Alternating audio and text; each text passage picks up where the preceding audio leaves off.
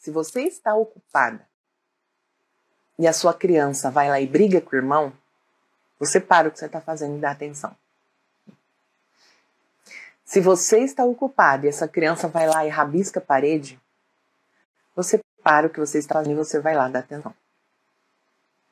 Então, a sua criança vai conseguir a sua atenção, seja por bem, seja por mal. Essa criança condiciona a funcionar dessa maneira. Então, ela já sabe que para eu conseguir atenção nessa minha família aqui, eu preciso desobedecer, eu preciso disputar com o meu irmão, eu preciso brigar, eu preciso competir, eu preciso questionar tudo que meus pais falam, eu preciso me opor a tudo que eles mandam. Porque estão brigando comigo e pelo menos eu vou ter alguma atenção. É melhor do que nada.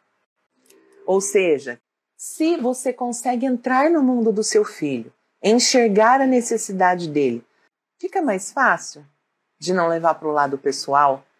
Você precisa acender uma luzinha dentro de você parar e pensar: o que será que esse comportamento está tentando me dizer? Nas próximas aulas eu vou mostrar como é que você corrige o seu filho, demonstrando amor.